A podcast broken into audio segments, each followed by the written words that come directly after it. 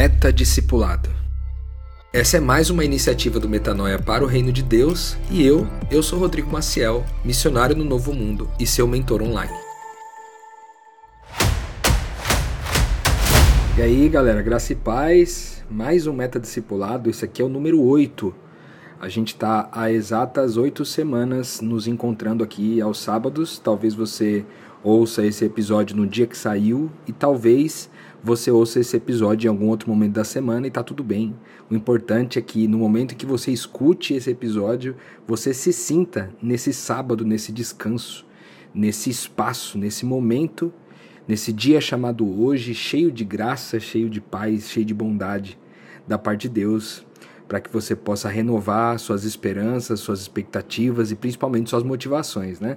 Esse nosso quadro aqui no Metanoia, Meta Discipulado, nós idealizamos ele para atender a todas as pessoas que desejavam conhecer um pouquinho mais do que esse mundo de discipulado significa e ainda mais para aqueles que em algum momento pretendem ou desejam viver essa mesma vida, essa mesma disposição, assim como nós escolhemos viver por aqui, certo? Hoje a gente vai começar uma sequência de três programas onde o meu objetivo é comunicar para vocês a mensagem de Jesus, aquilo que ele queria ensinar aos seus discípulos, dividida em três partes, certo?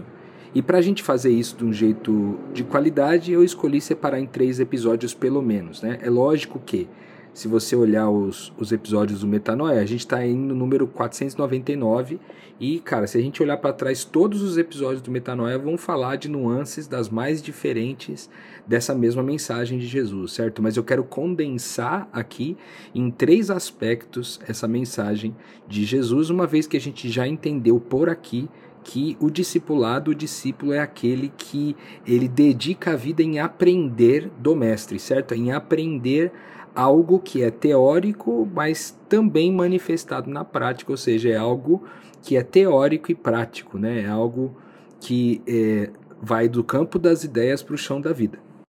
O assunto que nós vamos falar aqui, você poderia encontrar de forma vasta no nosso na nossa biblioteca aqui do Metanoia. Né? Em vários programas nós falamos, esbarramos nesse tema. Alguns nós falamos de forma específica, né? E, mas eu quero retomar algumas perspectivas adicionais, algumas coisas que nós não tratamos ao longo desses últimos episódios. Então quero pedir para você para que você ouça também o episódio de número 312.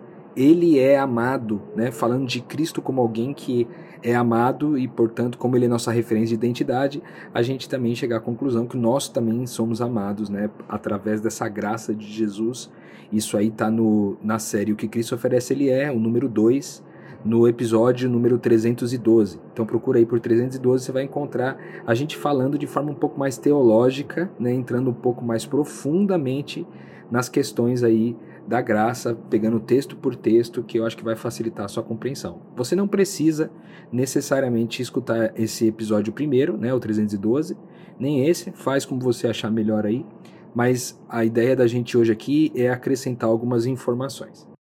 Ok, antes da gente avançar para essas coisas que a gente vai acrescentar, eu queria só fazer um breve resumo para a gente entender um pouco dessa mensagem de Jesus, que é a mensagem do amor sobrenatural, o amor é, furioso, vamos dizer assim, o amor incansável, o amor reckless, como diz aquela música do Reckless Love, né? o, o amor ousado de Deus que, te, que persegue você, que vai até você constantemente, que não desiste e que não está esperando nada em troca. Né? Esse amor, como que a gente pode compreendê-lo né, melhor?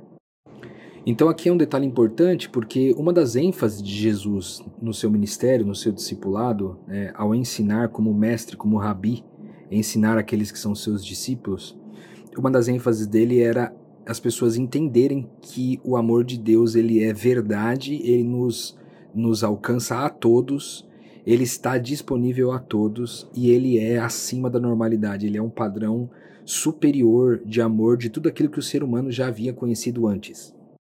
E como a gente disse lá atrás, os discípulos estavam aprendendo isso na teoria e na prática. Né? O mestre ensinava com palavras, mas também ensinava com atitudes. E a gente vai ver isso ao longo de todos os evangelhos ali, e também é, no, na perspectiva de Atos, não só é, antes de Jesus morrer e ressuscitar, né, durante sua vida e seu ministério, mas também depois, quando a igreja, é, que seria aquela primeira igreja, os primeiros discípulos organizados ali na igreja, eles vão então fazer o mesmo ministério de Jesus ser espalhado aí por todo mundo, certo? Então é isso.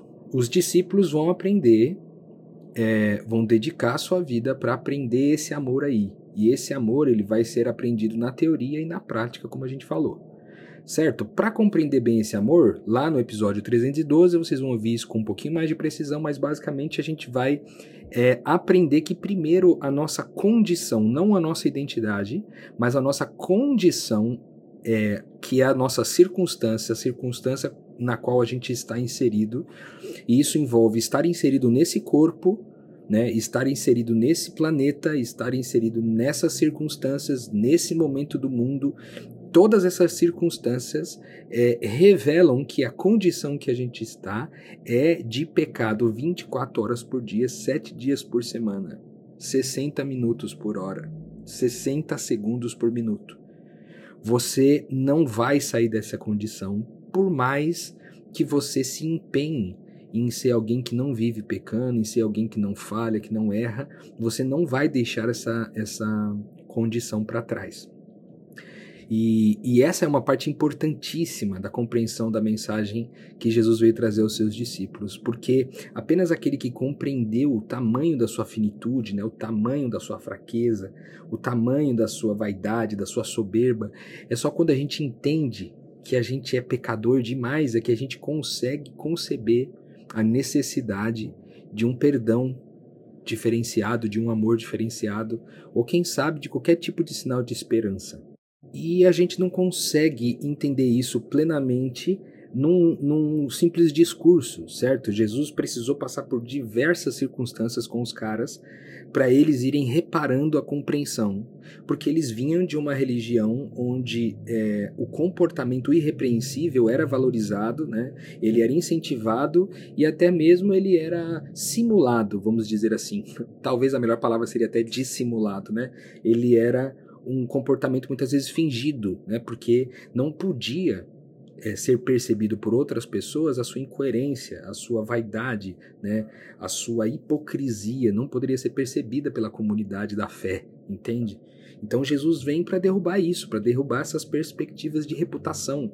Porque quando a gente compreende, então, que a gente é pecador de 24 horas por dia, 7 dias por semana, a gente para de ter a necessidade de, de vestir uma máscara e ser alguém que de fato nós não somos, a nos comportar como alguém que de fato nós não somos.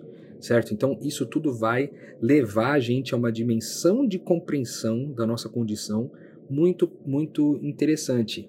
Só que isso vai aos poucos, beleza? A gente não vai aprender tudo isso de uma vez só. Né? Eu acredito, inclusive, que há uma perspectiva, um entendimento de que é, eu entendo a graça, eu, eu aceito essa graça, eu começo a viver essa pequena dimensão que eu compreendi, e aí em algum momento eu caio de novo de uma forma maior ou de uma forma diferente, e aí eu recebo uma dose maior de graça, né? compreendendo o princípio bíblico de quanto quanto maior o pecado, né? ou seja, quanto onde mais abunda esse pecado, mais superabunda a graça.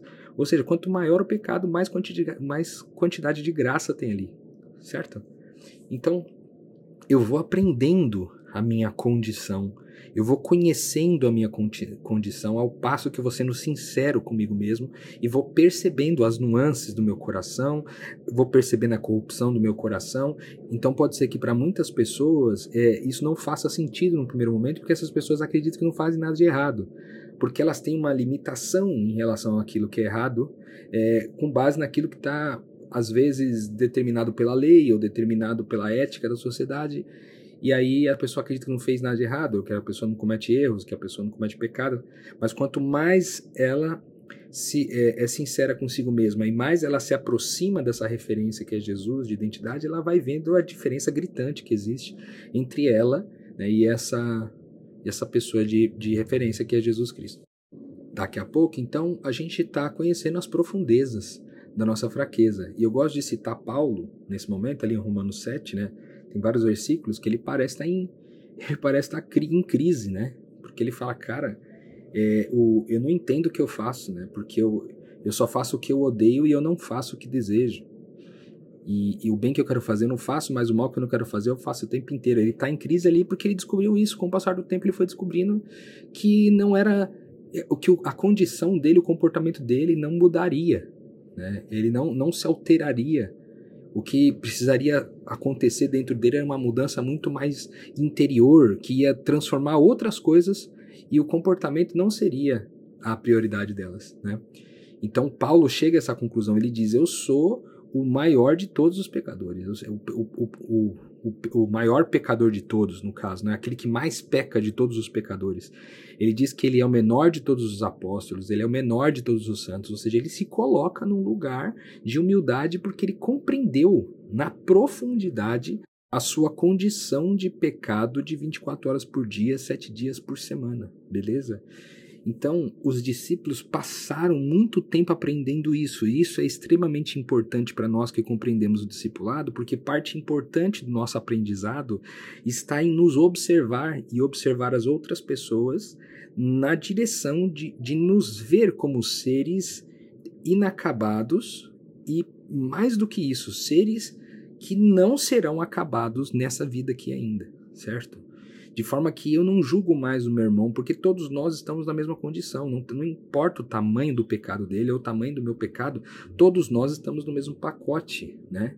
Porque a gente a gente está cada dia mais compreendendo nossa, a nossa fraqueza, a nossa vaidade. Então, hoje pode ser que eu não atribua tantos pecados a mim, mas ao compreender mais de quem Jesus é, ao compreender mais de quem o outro é, eu vou absorvendo isso e vou compreendendo melhor. Isso vai me dando condições de executar um ministério também. Então, Jesus precisa ensinar essa questão da condição, tanto para os caras, né, quanto para é, os discípulos, quanto para todo mundo, para que eles tenham essa, esse pano de fundo da condição humana por trás. Jesus não vem aqui trazer um padrão de santidade mega elevado que ninguém poderia cumprir. Ele vem trazer uma referência de identidade e essa referência de identidade vai confrontar o mundo que está instalado, certo? E o mundo instalado é esse, de condição de pecado de 24 horas por dia, 7 dias por semana.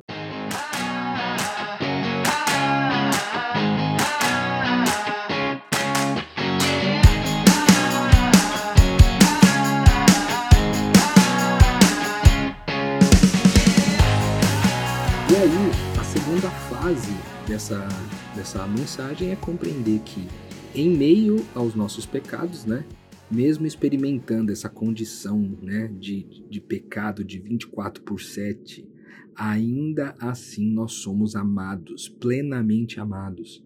Então, essa é a segunda face da mensagem de Jesus, dessa primeira parte, né, dessa primeira é, parte da mensagem completa de Jesus que nós estamos explorando hoje é compreender na profundidade o quanto nós somos amados e o quanto nada nem ninguém pode nos separar desse amor, nem, nem as coisas espirituais, nem as coisas invisíveis, nem as coisas visíveis, nem as fortes e poderosas e nem as menores, nada pode nos afastar desse amor. Ou seja, esse amor é furioso, ele é constante, ele é o tempo inteiro. E, e, e ele nos ama apesar das nossas circunstâncias, né? É, como diz o texto, né, que a gente a gente foi perdoado e reconciliado enquanto ainda éramos pecadores, enquanto ainda estávamos nessa condição. Beleza? E por que, que é importante compreender isso aí? Por quê? Por que, que isso, esse amor superior é importante de ser compreendido? Porque esse amor que a gente chama de superior não era para ser superior. Ele era para ser o normal. Ele era para ser aquilo que Deus criou a gente para ser. Mas o mundo, as pessoas, os povos, né, as nações perderam essa noção do que amor significa. Né? E aí, parte significativa da mensagem de Jesus é trazer de volta esse amar. Como é que é o amar nos padrões de Jesus? Entende? E aí a gente vai descobrir que esse amar tem várias características. Um deles é esse perdão atemporal. Né? É o perdão de tudo aquilo que eu fiz de tudo aquilo que eu faço e de tudo aquilo que eu ainda vou fazer. Isso me beneficia, né? Mas os discípulos vão aprender como que isso, inclusive, beneficia o mundo a partir deles, não somente que beneficia a eles, mas a partir deles, a partir do trabalho deles, do ministério deles, como que isso poderia abençoar o mundo. Né? Jesus também vai ensinar a gente a servir aquele que nos trai, a amar aquele que são nossos inimigos, né? A devolver amor e a devolver a honra naqueles que nos desonram, naqueles que nos envergonham. Então, Jesus vem é, ressignificar o que o amor é, né? a partir dessa perspectiva de que independe do que o outro faz. O amor não depende do que o outro faz. Essa é a grande mensagem. E os caras os discípulos que vão caminhar com Jesus vão experimentar isso ao longo do ministério dele todinho, vendo Jesus amar pessoas que são miseráveis, que não mereciam nada, as pessoas que eram escória da sociedade, ou as pessoas que estavam em condições de opressão ou marginalização, certo? E eles vão, durante esse período inteiro, analisar, ver o próprio Jesus atuando de acordo com a sua mensagem. De forma que eles vão aprender a teoria, né, a compreensão filosófica, né, a compreensão ideológica, a compreensão teórica do campo das ideias desse amor, mas também vão experimentar o amor na prática. Jesus amando as pessoas e Jesus incentivando eles a fazerem o mesmo. Então eu quero lembrar você de novo que toda essa parte introdutória, né, eu levei quase 15 minutos para introduzir essa mensagem, uma boa parte para poder resumir, né, o que, que é, você pode encontrar com mais precisão lá no 312 é uma, uma, uma reflexão mais teológica de como que isso se dá, certo? Mas basicamente essa compreensão, então. Eu entendo que a minha condição é de 24 horas por dia, 7 dias por semana de pecado, mas que eu sou amado e perdoado em tudo que eu fiz, faço e vou fazer, e Jesus me ama é, em toda a minha multidão de pecados, ele me ama. Que ele ama a mim como pessoa e não os meus comportamentos, as minhas atitudes, beleza? Então eu sou amado apesar de mim. E como é que os discípulos vão perceber isso no ministério de Jesus? Como é que Jesus vai ensinar isso? Né? Tem, eu, vou, eu, quero trazer para vocês alguns exemplos aqui.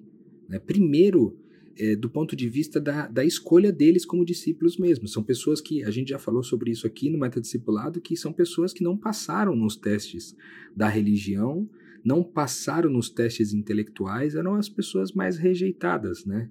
Eram pessoas que não mereciam essa posição, não mereciam ser discipulados pelo próprio Deus na pessoa de Jesus. Mas Jesus escolhe esses, né? E aí essa, essa, esse padrão de escolha de Jesus vai se repetir de muitas formas lá na frente, né? Além de não, além de escolher os caras que não passaram nos testes, escolheu também os traidores. Por exemplo, os cobradores de impostos eram considerados ladrões e traidores do povo. Né? Jesus vai e escolhe esses caras. Jesus vai e valoriza escolher as crianças para caminhar junto com ele, para sentar no colo, ouvi-lo, né? E ainda coloca essas crianças como um paradigma de salvação, como uma referência é, das pessoas para as pessoas serem compreenderem corretamente a salvação e viverem, expressarem essa salvação. Né? É, Jesus também inclui, por exemplo, as mulheres, que naquela época, cara, era considerado assim muito escória da sociedade, a mulherada. E Jesus vai lá e adiciona as mulheres, e muitas mulheres caminham com Jesus, cara. Jesus também subverte o modelo dessa forma. Né? E além disso, os samaritanos, que também foram incluídos e eram um povo que era odiado pelo povo judeu, né? E eles odiavam os samaritanos por perspectivas religiosas, e ainda assim Jesus é, coloca uma ênfase, uma inclusão dessas pessoas no, no, no processo. Então, a escolha dos rejeitados, e aqui eu falo de novo, né? É, aqueles que não passaram no teste, os traidores e ladrões, né, as prostitutas, né, Maria Madalena, por exemplo, uma mulher que tinha sido endemoniada, que foi expulso sete demônios dela, né, é, as crianças, né, como eu falei, as mulheres como um todo, os samaritanos que eram os odiados, todas essas escolhas de Jesus revelam graça. Essa mesma mensagem de graça que eu resumi antes, né, de que é Deus nos ama apesar da, dos nossos comportamentos, ela é revelada, ela é evidenciada na escolha de Jesus com quem vai andar com ele. Certo? Jesus está dizendo: não são os seus comportamentos que me fazem te escolher, não é o que você faz de errado, o que você faz de certo que me faz te escolher. Eu te escolho com base no que no meu amor, na fidelidade que eu tenho a mim mesmo, ao meu amor por você. Certo? Então essa é a primeira coisa. A segunda é a afeição de Jesus por alguns grupos, né, de pessoas. A afeição de Jesus por pelos beberrões, pelas prostitutas, pelos ladrões, né, pelos co cobradores de impostos, o quanto ele distribui afeto não era só o fato de escolher essas pessoas de forma assim, até mesmo não humanizada, né? Tipo assim, não, vem trabalhar comigo aqui. Não. Era também a forma como ele distribuía afeto para essas pessoas, o quanto ele se interessava em tocar, em, em direcionar palavras de atenção, em ouvir essas pessoas, em servi-las né, nas suas necessidades. Cara, Jesus tinha afeição pelos pecadores. E ele mostrava isso, ele ensinava isso para os seus discípulos. E isso também tem a ver com, a, com, o lance da graça. É a prática da graça. Ou seja, não importa que você é pecador, que você é beberrão, que você é prostituta, que você é ladrão, que você é cobrador de imposto. Não importa. Para mim, não importa. Eu vou continuar te amando do mesmo jeito e eu vou te oferecer afeto apesar dos seus comportamentos. Certo? Além disso, Jesus também tem uma afeição estranha né, por aqueles que, que sofrem e aí inclui aqui os doentes, os deficientes, né? aqueles que estão enlutados pela morte de algum parente importante, é, ou pela própria morte, né? no caso é, de Lázaro, por exemplo, né? as pessoas que estavam perturbadas por espíritos né? malignos. Jesus ele tem afeição por essas pessoas, ele se importa com essas pessoas, né? ele, ele serve essas pessoas, ele gasta tempo com essas pessoas. Então, de novo, aqui é a graça se manifestando. Né? Embora vocês não mereçam, porque vocês estão em condições é, de quem sofre, né? para muita gente estar na condição de sofrimento é uma condição inferior, né? E Jesus está ali, velho, para servir essas pessoas. Ele poderia estar ocupado com os, os, os grandes, os reis, né, os poderosos, os governantes, mas ele se ocupa de gente que sofre. Isso fala de novo desse amor incondicional de Deus, né? É, eu acho que também uma outra perspectiva de, dessa mensagem da graça também passa pelo próprio exemplo dele, né? Que nasceu de uma família pobre, né? Nasceu em condições é, desfavoráveis, nasceu numa estrebaria, né? Nasceu de uma virgem, nasceu é, e cresceu né, numa cidade que não tinha expressividade nenhuma, muito pelo contrário, era até vexatório é, dizer que ele nasceu na cidade onde nasceu. Né? A função dele, que dizia ser carpinteiro, né? muitos defendem né, que essa palavra carpinteiro, na verdade, não significava o carpinteiro em si, mas significava um auxiliar de serviços gerais, que incluía madeira, que poderia ser construir uma casa, etc. Mas era um cara de serviços gerais, né? Ou seja, a profissão de Jesus era uma profissão simples antes do seu ministério se realizar. Então eles também se desenvolvem nisso.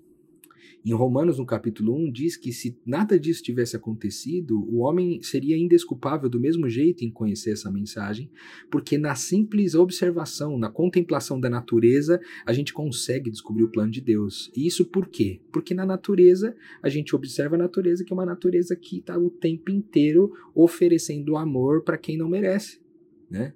Oferecendo amor para quem não fez nada em troca. A natureza serve só para servir, a árvore para dar o fruto, para dar a sombra, para melhorar o oxigênio do ambiente, né? a qualidade do ar. Ela está sempre servindo, ela cumpre um papel, ela tem um propósito de servir o outro, ela não vive para si mesma. Então, se a gente só observasse isso, já seria suficiente para comprovar a mensagem de Jesus a, visão da natureza sobre as coisas. Por isso é tão importante muitas vezes a gente ir para a natureza, né? Para a gente voltar o nosso coração para aquilo que é mais original e lembrar que o amor está lá, naquilo que é mais elementar, naquilo que é mais básico, naquilo que é mais é, é, incipiente, né? Da humanidade, que é a criação, a natureza.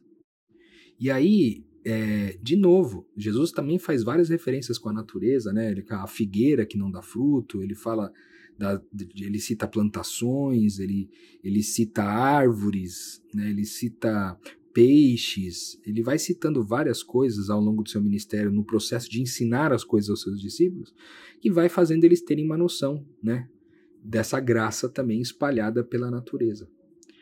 É, e para que isso, né? Por quê? Em que contexto? Por que, que essa mensagem é tão importante? Por que, que ela é considerada uma boa nova? Por que, que ela é considerada uma boa notícia? Né? O que, que muda na vida das pessoas saber disso? Né? N coisas, e eu quero separar para vocês aqui, eu separei, na verdade, algumas coisas que eu quero compartilhar com vocês a respeito desse contexto.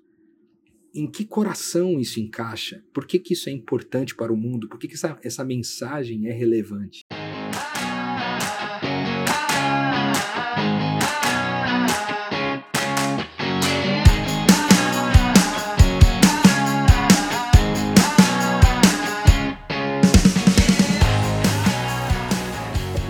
Relação que eu quero trazer para vocês aqui, que são três relações, a primeira delas é a relação de culpa e mérito a, a mesma relação de culpa e mérito que existia naquela época ainda existe hoje. E, e basicamente é como está a condição do coração das pessoas. As pessoas se sentem culpadas, em geral, sempre existe algum tipo de culpa caminhando com o ser humano, seja na área religiosa, seja porque essa pessoa cometeu alguns erros e ninguém sabe, ou talvez essa pessoa cometeu algumas falhas e já foi descoberta, né? é, ela carrega a culpa por ser incoerente, por ter um discurso falando uma coisa, mas na prática fazer outra. Ela se sente culpada por não ser suficiente, por não ser capaz. Né? Ela sente culpa por dar as mais diversas formas de culpa. Né? E a culpa ela é um resultado de uma acusação. E existe uma força espiritual acusatória que nos acusa dia e noite porque essa, essa acusação ela nos paralisa né? Por causa da culpa. No reino de Deus não existe essa culpa. Né? Então, quando Jesus vem trazer o seu amor, vem trazer a sua graça, é para que toda a culpa vá embora. Para que toda a culpa se esvaia. Entendeu? Então, a primeira coisa é a questão da culpa. A segunda, que é, é da razão, que é culpa e mérito, é também fazer uma outra análise, uma outra percepção através da graça para as questões meritórias, né? Tipo assim, será que aquele que diz, aquele que acha que merece, de fato merece mesmo porque acertou? Ele merece porque religiosamente ele foi mais irrepreensível? Ele merece porque ele, ele, ele aparenta ser coerente nas suas atitudes, nos seus comportamentos em relação ao que ele fala?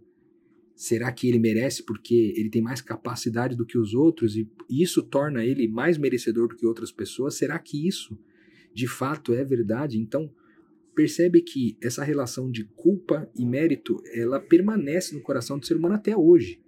Por isso o evangelho ainda continua sendo uma boa notícia. É nesses corações que a graça vai encontrar espaço. Seja no coração daquele que se sente culpado ou no coração daquele que sente que merece é, N coisas dessa vida. É lógico que é uma ressignificação completa da palavra merecer, que em algum dia a gente pode conversar por aí. É, Talvez até tenha algum papo sobre isso no Metanoia, não me lembro agora. Mas o que eu quero dizer para você é que essa relação de culpa e mérito existe até hoje. Né? Existem vários países que têm isso como forma cultural, inclusive. Principalmente aqueles países que são é, países subdesenvolvidos, países que são emergentes, né? E que em geral têm alguma raiz né, católica, cristã ou religiosa de outra natureza. A segunda relação é a relação de honra e vergonha.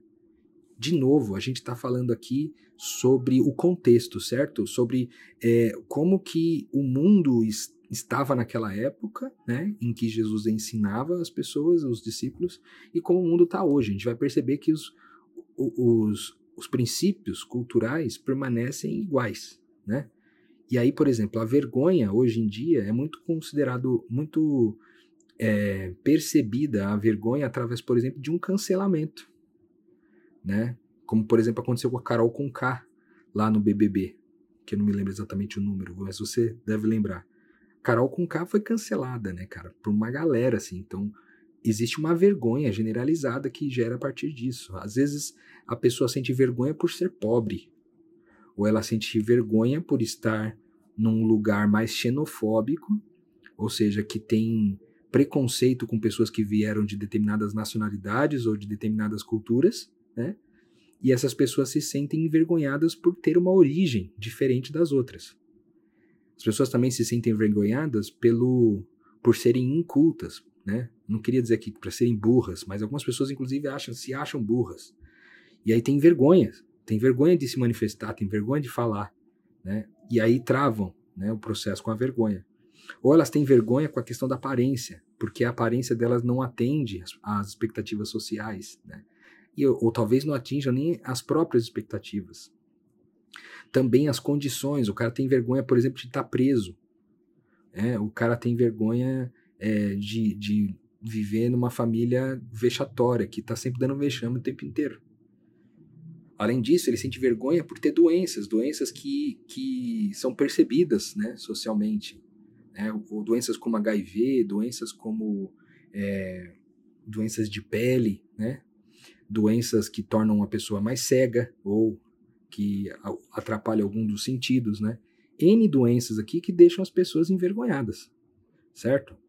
Outra coisa que envergonha as pessoas é o fato delas terem sido traídas, ou o fato delas serem solteiras, né? ou o fato delas não serem, não se sentirem desejadas. Né? Olha quantas características, a gente podia falar de várias outras, mas eu trouxe algumas características para você aqui para te mostrar que é, existe nesse contexto de vergonha e honra muito, muitas pessoas sendo acometidas né, pela vergonha através das situações mais corriqueiras do mundo.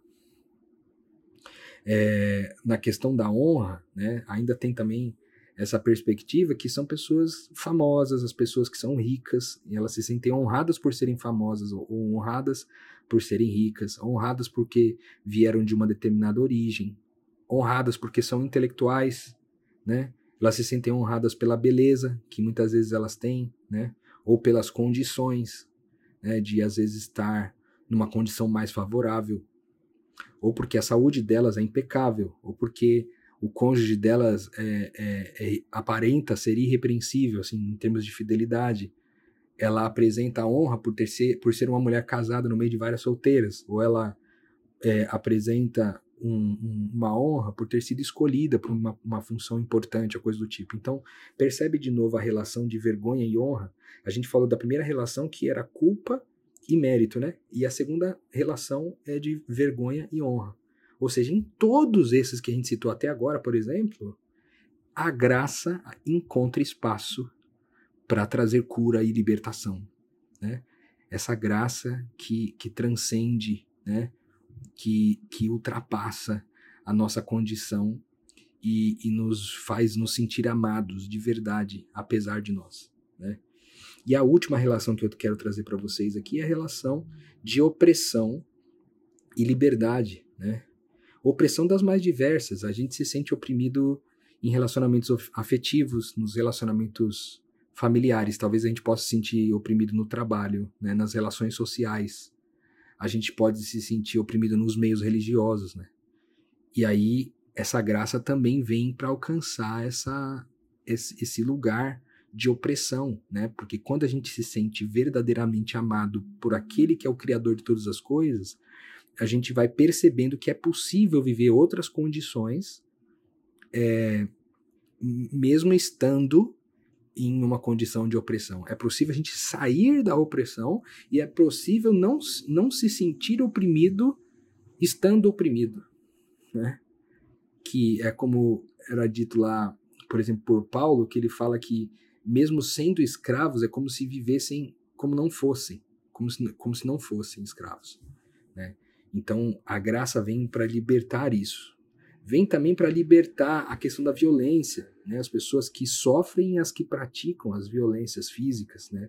agressões das mais diversas, os homicídios, violências psicológicas, né? como ameaças, xingamentos, manipulações, diversas outras é, violência espiritual, violência sexual, né, como os estupros, a homofobia, né, os abusos, as moléstias, né, ou as molestações, talvez seria a palavra correta, né, a violência patrimonial, né, que acaba sendo manifesta ali pelos roubos, pelos furtos, a violência moral, tudo isso, né, toda essa violência, é, ela vai ser combatida com a graça, tanto do ponto de vista para aquele que recebe a violência e aprende a lidar com o princípio espiritual na sua reação, ele reage à violência num princípio espiritual de graça, ao mesmo tempo que ele também, sendo aquele que era o violento, ele é inspirado a não ser mais violento por conta também da graça. E por último, a opressão das escolhas, né? Que muitas vezes a gente, a gente quer poder escolher, mas por conta das pessoas às quais a gente está submetido, aos processos que a gente está submetido, a gente não consegue escolher. por conta própria. Então a gente está oprimido nesse processo também, onde o evangelho vem para poder trazer libertação. Né? E, e, aí essa liberdade né, que o evangelho propõe, por causa da gente se sentir amado por alguém superior a nós, né, vai nos trazer liberdade, vai nos trazer liberdade naquilo que é o querer, né? Liberdade para querer, liberdade para fazer, para ir e vir, liberdade para crer, liberdade para ser, né? Liberdade para fazer isso tudo apesar das minhas condições. Entende? Porque quando eu sou amado apesar do meu comportamento, eu posso então me sentir livre para fazer o que eu quiser fazer. Porque agora eu fui tão amado que tudo que eu mais quero fazer é a vontade de Deus. Então eu me sinto livre para fazer qualquer coisa. Então o evangelho vem para esse mundo. Aí eu te pergunto, cara, essa mensagem de Jesus daquela época ainda encontra eco hoje? todas essas relações que a gente falou, né? Culpa e mérito, honra e vergonha, opressão e liberdade. Será que existem essas coisas hoje em dia? Será que então no coração humano ainda há perspectiva de encaixar essa mensagem?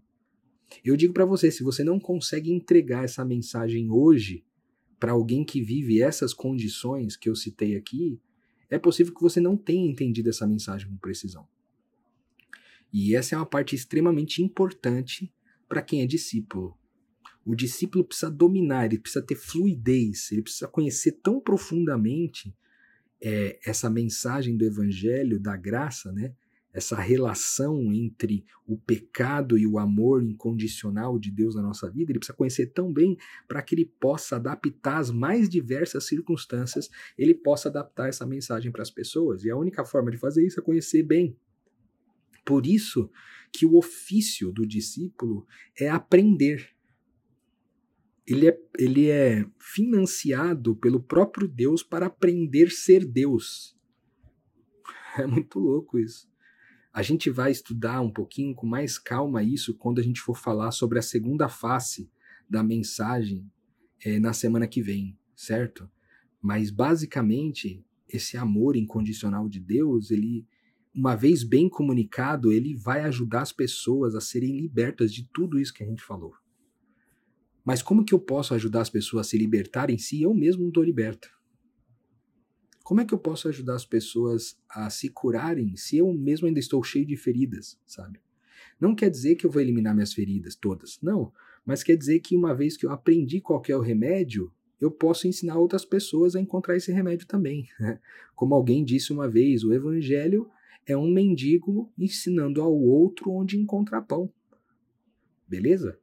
Então, basicamente, é sobre isso. A primeira face da mensagem é a graça de Deus, que passa por a gente entender que nós somos pecadores de 24 horas por dia, 7 dias por semana, e todos nós estamos na mesma condição. E também passa pelo fato de entendermos que nós somos amados de um jeito superior por Deus que nos liberta né, de todas as opressões, de toda a culpa, de toda soberba, de toda vaidade, né, de toda desonra, de toda vergonha, de toda opressão. A gente é liberto nessas condições todas. E uma vez que eu compreendo isso bem, talvez eu consiga ajudar as pessoas no trajeto de pregar o evangelho. Percebe porque era tão importante os discípulos viverem o processo de discipulado com Jesus e verem na prática que Jesus, sendo o próprio Deus irrepreensível, ele tratava todas as pessoas com o mesmo nível de afeto, né, o mesmo nível de, de amor, de entrega, de serviço, certo? Então, basicamente é isso daí, a primeira fase da mensagem. Quero lembrar você mais uma vez, voltar lá no 312, que a gente tem um episódio só sobre a graça, onde a gente fala teologicamente sobre ela. Vai lá no 312, ouve tudo direitinho e, e complementa tudo isso que a gente está falando aqui certo? Na semana que vem a gente volta já para trazer essa segunda face da mensagem. A primeira face foi: somos amados de forma incondicional e isso pode melhorar o mundo significativamente. A segunda face nós vamos descobrir qual é na semana que vem. Eu quero dizer para vocês que essas três partes, né? Essa, essa mensagem dividida em três fases que eu fiz, ou três partes, é, no meu ministério, que eu desenvolvo ele aproximadamente é, nove anos, desde 2013, eu desenvolvo esse ministério com essa perspectiva né, que eu estou passando para vocês aqui. É, eu já reconciliei milhares de pessoas nesse processo. Eu já participei da reconciliação delas. E eu posso assegurar para vocês que a, a solução para o problema dela, seja ele qual for, sempre estará numa dessas três mensagens que a gente vai ouvir por aqui. A primeira foi a de hoje, sobre graça, né? a graça de Deus, o amor incondicional de Deus, e as outras duas faces a gente vai falar nas próximas duas semanas. Eu espero você lá. Então, obrigado mais uma vez por ter vindo, obrigado por ouvir essa mensagem. Por favor, coloca seus comentários aí, principalmente no Spotify. No Spotify ele tem um espaço onde você pode comentar. Mas se você não conseguir comentar no Spotify, comenta na nossa publicação sobre esse episódio ali no nosso Instagram, podcast Metanoia, beleza? Te aguardo na semana que vem. Um excelente final de sábado, se você ouviu no sábado, e se não, um excelente restante dia para você.